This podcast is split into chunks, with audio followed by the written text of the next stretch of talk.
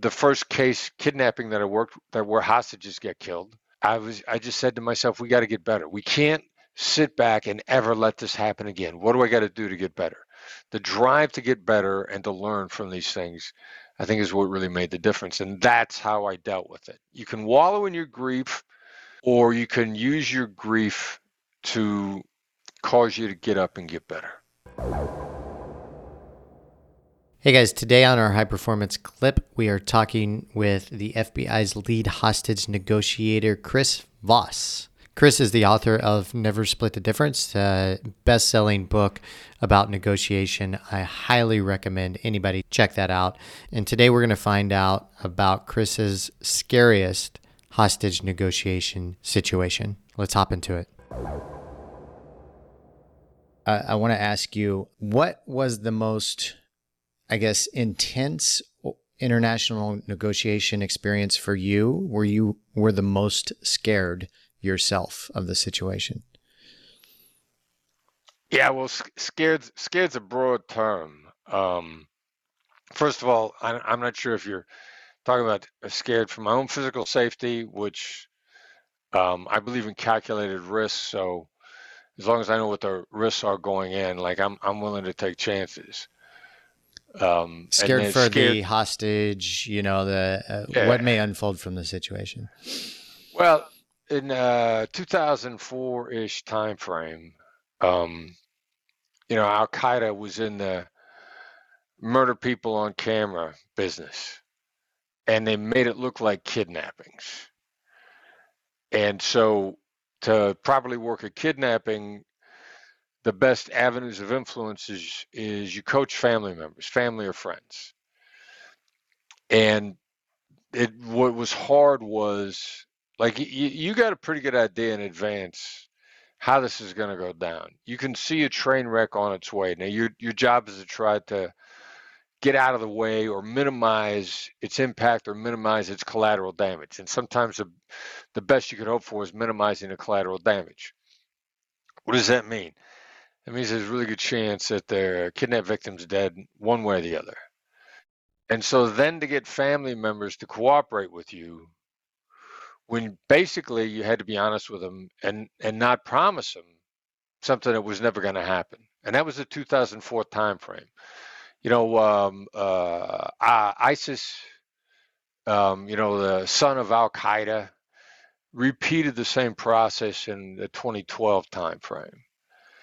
But when we when we got engaged in the 2004-ish time frame, I mean that was ugly because you had to be honest with family members. They'd say, if I follow your advice, if I say the things in the media that you want me to say, is that going to save my brother? Is that going to save my husband? And you can't lie to them. And in point of fact, they knew things looked really bad. They really wanted to find out if you were gonna lie to them and so that w- that was a hard time frame and I was I was always honest with people as gently as I could be and I literally had um, Paul Johnson's boss ask me that question point blank. If because I was trying to coach his Paul Johnson's wife widow to be. And he said is this going to make a difference? And I said this might not be within reach. And he said I didn't think so. I just want to see if you're going to lie to me so that was that was tough on you know, but yeah, tough on me. I didn't lose anybody. Yeah, and how my you, family. Yeah, yeah.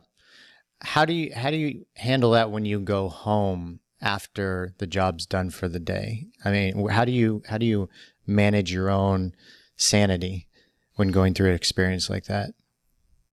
Yeah, you know, I, um, is is a beauty to that question. Um, and I didn't realize that I was intentionally engaging in anti-fragile behavior.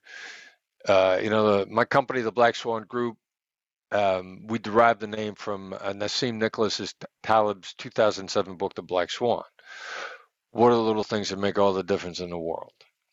And then the Black Swan method. You know, how do you negotiate in a way that it makes all the difference in the world? I mean, we are so evolved past hostage negotiation. Heck, we're evolved past where we were a year ago. All right, so what does this got to do with Taleb and Anti-Fragile? He wrote a book in 2012, which I just recently came across called Anti-Fragile. And he brings up this wacky idea. Not only is there post traumatic stress trauma, post traumatic stress disorder, is post traumatic stress growth. Like, how does getting crushed by a meteor, you know, give you the opportunity to get up and be even stronger? Post traumatic stress growth, which very few people talk about, but what, you know, because it's not an effective teaching model. You can't you can't teach somebody by crushing them. But those that get crushed are people that get back up. And the first case kidnapping that I worked that where hostages get killed, I was I just said to myself, we got to get better. We can't sit back and ever let this happen again. What do I got to do to get better? And so anytime anything went bad, then I said, we got to get better the drive to get better and to learn from these things, I think is what really made the difference. And that's how I dealt with it. You can wallow in your grief, or you can use your grief to cause you to get up and get better. Post traumatic stress growth. What has happened in your life that has been crushing and absolutely devastating? We all have something in our lives.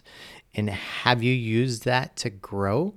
Or have you used that to go down a dark rabbit hole of being a victim and seeing life as a constant struggle, one that's delivering horrible situations on a regular basis? Post traumatic stress growth. If a person can do that after they negotiated for another human's life and then lost, and then going home and figuring out how he could get better so he could save more lives. Getting better, always. That is a path to a fulfilled life, achieving all the things that you want to. What has crushed you, and how can you use it to get better? If you want to hear more of the interview we had with Chris, it's episode number 542, one hour with the FBI's lead hostage negotiator.